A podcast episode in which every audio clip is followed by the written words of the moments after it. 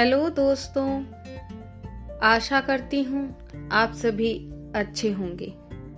मैं आपकी दोस्त करिश्मा वर्मा आज पंचतंत्र की कहानी सुनेंगे। आज की कहानी का शीर्षक है, बगुला, भगत और केकड़ा।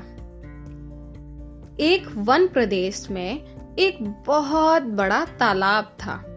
हर प्रकार के जीवों के लिए उसमें भोजन सामग्री होने के कारण वहाँ नाना प्रकार के जीव, पक्षी, मछलियाँ, कछुए और केकड़े निवास करते थे।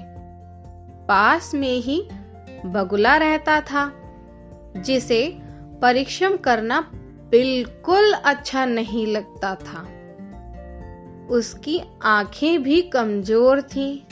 मछलियाँ पकड़ने के लिए तो मेहनत भी करनी पड़ती है, जो उसे खलती थी। इसलिए आलस के मारे वह प्राय भूखा ही रहता। एक टांग पर खड़ा यही सोचता रहता कि क्या उपाय किया जाए कि बिना हाथ पैर हिलाए रोज भोजन मिले। एक दिन उसे एक उपाय सूझा। तो वह उसे आजमाने बैठ गया। बगुला तालाब के किनारे खड़ा हो गया और लगा आँखों से आँसू बहाने। एक केकड़े ने उसे आँसू बहाते देखा तो वह उसके निकट आया और पूछने लगा, मामा, क्या बात है भोजन के लिए? मछलियों का शिकार करने की बजाय खड़े आँसू बहा रहे हो। बगुले ने ज़ोर की हिचकी ली और भर्राए गले से बोला, बेटे, बहुत कर लिया मछलियों का शिकार। अब मैं यह पाप कार्य और नहीं करूँगा। मेरी आत्मा जाग उठी है, इसलिए मैं निकट आई मछलियों को भी नहीं पकड़ रहा। तुम तो देख ही रहे हो। केकड़ा बोला, मामा, शिकार नहीं करोगे? कुछ खाओगे नहीं तो मर नहीं जाओगे? बगुले ने एक और हिचकी ली, ऐसे जीवन का नष्ट होना ही अच्छा है बेटे। वैसे भी हम सबको जल्दी मरना ही है। मुझे ज्ञात हुआ है कि शीघ्र ही यहाँ बारह वर्ष लंबा सूखा पड़ेगा।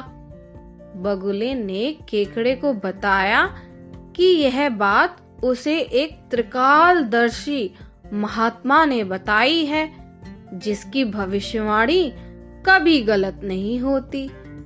केकड़े ने जाकर सबको बताया कि कैसे बगुले ने बलिदान व भक्ति का मार्ग अपना लिया और सूखा पड़ने वाला है।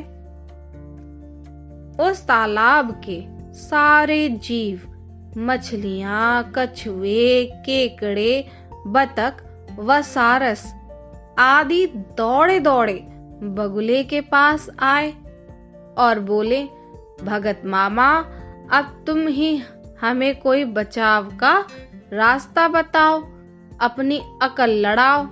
तुम तो महाज्ञानी बन ही गए हो।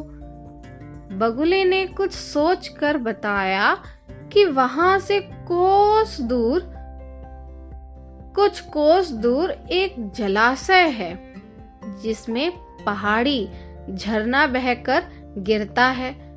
वह कभी सूखता नहीं। यदि जलाशय के सब जीव वहाँ चले जाएँ, तो बचाव हो सकता है। अब समस्या यह थी कि वहाँ तक जाया कैसे जाए?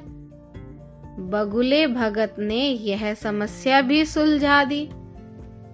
मैं तुम्हें एक एक करके अपनी पीठ पर बिठाकर वहाँ तक पहुंचाऊँगा।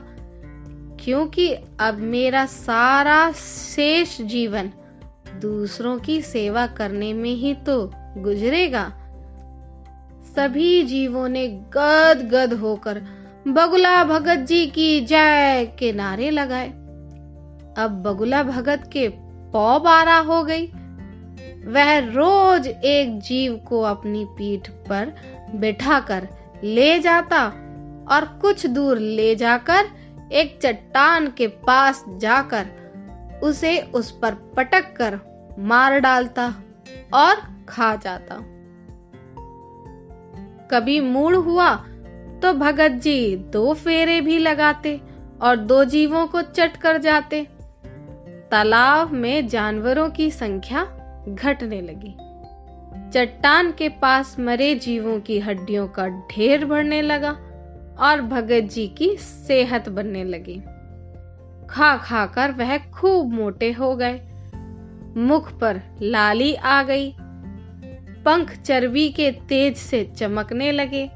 उन्हें देखकर दूसरे जीव कहते, देखो, दूसरों की सेवा का फल और पुण्य भगत जी के शरीर को लग रहा है।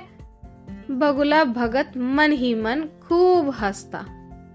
वह सोचता कि देखो, दुनिया में कैसे कैसे मूर्ख जीव भरे पड़े हैं, जो सबका विश्वास कर लेते हैं। ऐसे मूर्खों की दुनिया में थोड़ी चालाकी से काम लिया जाए तो मज़े ही मज़े हैं।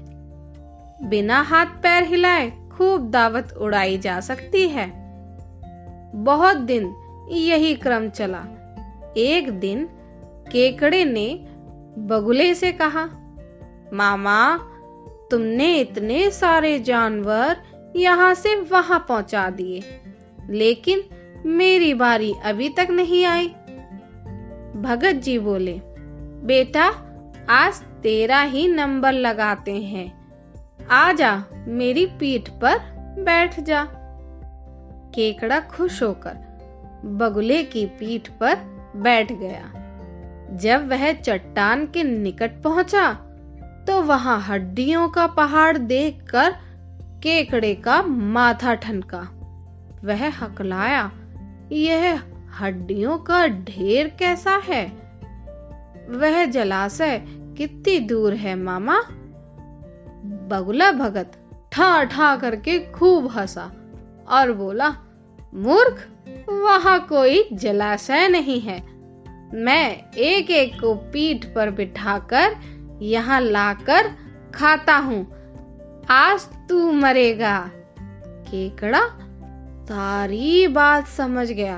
वह सिहर उठा, परंतु उसने हिम्मत न हारी और तुरंत अपने पंजों को आगे बढ़ाकर उसने दुष्ट बगुले की गर्दन दबा दी और तब तक दबाए रखी। जब तक उसके प्राण पखेरु ना उड़ गए। फिर केकड़ा बगुले भगत का कटा सिर लेकर तालाब पर लौटा और सारे जीवों को सच्चाई बता दी कि कैसे दुष्ट बगुला भगत उन्हें धोखा दे रहा था। सीख। किसी की भी बातों पर आँखें मूंद कर विश्वास नहीं करना चाहिए। मुसीबत में धीरज व बुद्धिमानी से कार्य करना चाहिए। दोस्तों, ऐसी ही कहानियाँ सुनने के लिए मेरे इस कहानी, हिंदी कहानी चैनल को लाइक करें और खूब सारा प्यार लुटाएँ और शेयर करें। धन्यवाद।